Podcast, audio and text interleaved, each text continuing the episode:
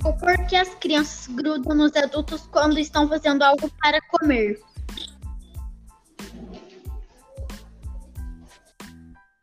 Com essa milho caseiro, nós crianças aumentando nossa mente de, de criar maravilhas. Segue nossa receita aí.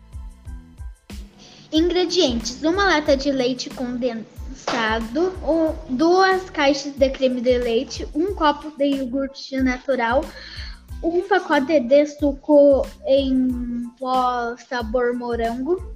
E aí, colega Léo, me diga aí o modo de preparo. Coloque todos os ingredientes no liquidificador e bata por 2 minutos. Coloque em uma travessa e leve para gelar. Aguardem o próximo episódio.